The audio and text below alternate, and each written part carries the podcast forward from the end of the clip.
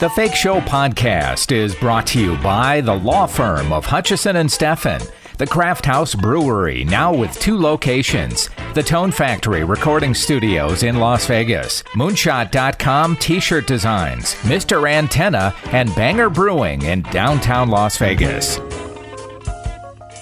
It's The Fake Show with Jim Tofte. Actress Carol Kane is really in a league of her own when it comes to the dramatic and comedic roles that she is known for over these past few decades. Pretty much right out of the gate, she was nominated for an Academy Award for the film Hester Street. The other great films and TV shows that Carol has appeared in are just too many to list, but here are a few Annie Hall, The Princess Bride. Bride, Dog Day Afternoon, The Last Detail, Scrooged. She was nominated for Emmy Awards on Taxi, playing opposite of Andy Kaufman. She is simply brilliant in the Amazon series Hunters with Al Pacino, and it was a no brainer when Carol accepted the role on Kimmy Schmidt. I believe I've got Carol Kane on the line right now. Hello. Carol, good morning to you. How are you doing? How are you holding up during this uh, crazy time? Hanging in. How, how about you? Oh, very good. Thank you very much. And and congratulations on Unbreakable Kimmy Schmidt. I mean, that show was just such a wonderful surprise from the beginning, wasn't it? Oh, oh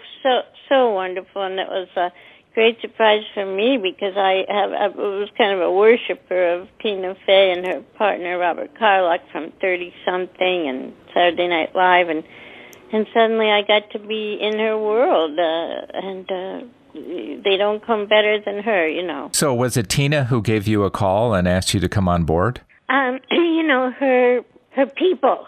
Yeah. yeah, and and it just came out of the blue and I was so shocked and so excited. I tried to play it cool, but it was impossible.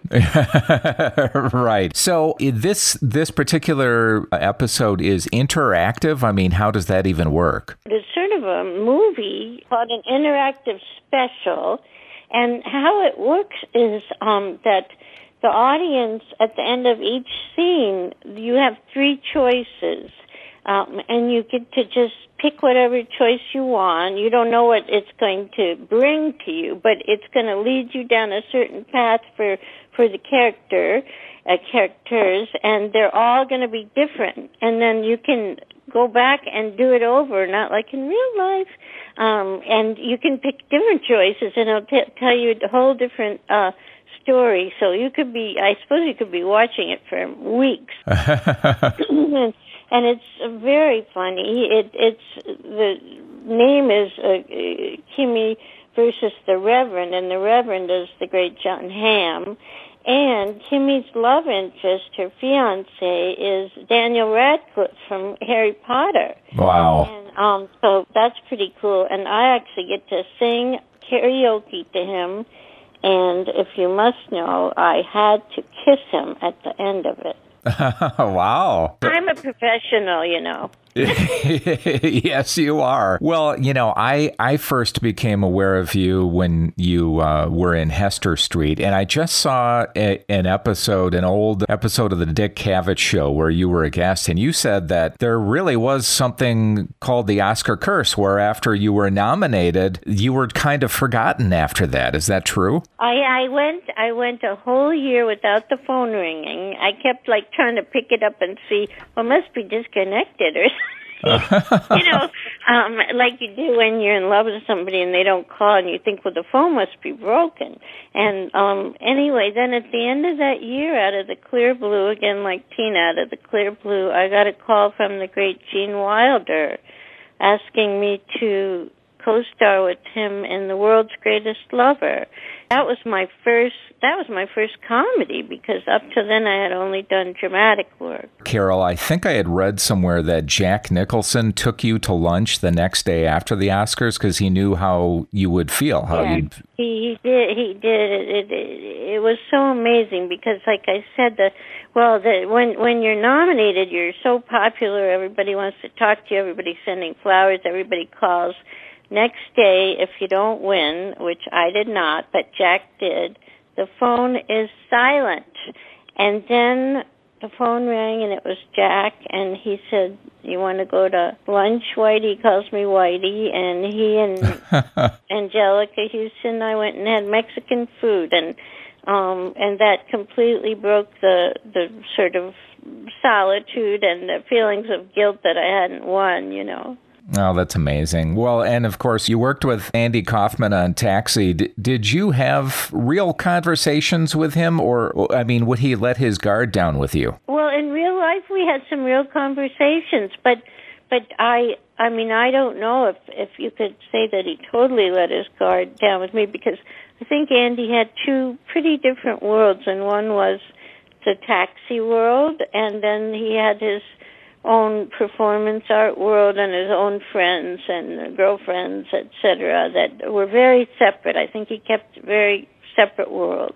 And of course, re- most recently, the Amazon series Hunters. It's extraordinary. It's so well done. And how important was it for you to be part of this? Oh, I I really want to. It was so exquisitely written I really wanted to be part of it, and of course Al is so brilliant, and we worked together when we were young in Dog Day Afternoon, and um, oh, I wanted very badly to be part of it, and I actually auditioned for it, and miraculously got the job because I always feel that when I audition I don't do a good job, but I, I got that job, and I was so grateful because in common with uh, Kimmy Schmidt, um, that show has a great writer, uh, David Weil, and um, so I, I'm I'm all about the writing. I think that if you don't have great writing, you can't you can't be great. So um, I was I was very very,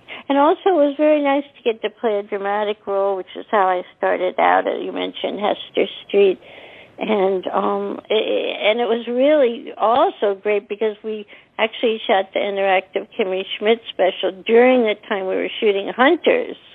So I got to go back and forth from this wild comedy to this very dramatic work, and that that was a very nice balance for me. Well, it just seemed to me that your your role as Mindy and your husband Saul, you you two were really the the soul of this project, the centerpiece, really, of this series. Well, thank you. I mean, I guess it was written that way, and I'm glad it worked out that way. And uh, by the way, I interviewed Cary Elwes not too long ago, and he said that you and Billy Crystal were really the shining lights in The Princess Bride. He couldn't say enough good things about you. Well, you know Cary, he's crazy.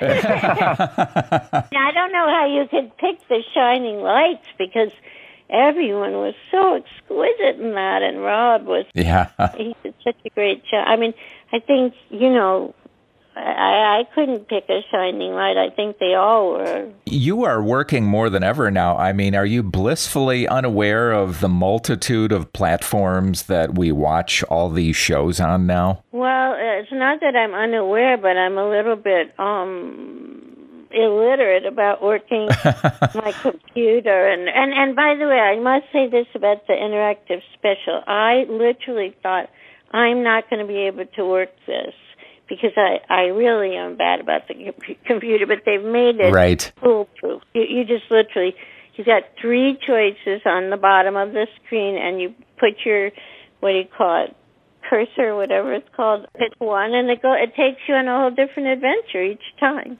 Oh, that's good to know because I'm the same way, and and uh, oh, I, you don't be afraid. I was afraid, but it, it's it's really easy. Carol Kane, the unbreakable Kimmy Schmidt. It's Kimmy versus the Reverend, and it's now streaming on Netflix. And sounds like just a great cast and and a lot of fun. So nice to talk to you. Such an honor. I appreciate it, and you stay well, won't you? You stay. You all stay well. Okay. Take good care. All right, Carol. Bye bye. Kimmy Schmidt now on Netflix. And by the way, for fans of Hunters on Amazon, it is not official that there will be a second season, but Carol tells me that a complete season two has been written, so that is very encouraging. I sure hope that you enjoyed hearing my conversation with the legendary Carol Kane. I'm Jim Tofte. I'll see you back here next time. Take the fake show on the road by listening on SoundCloud, Stitcher, iTunes, and thefakeshow.com.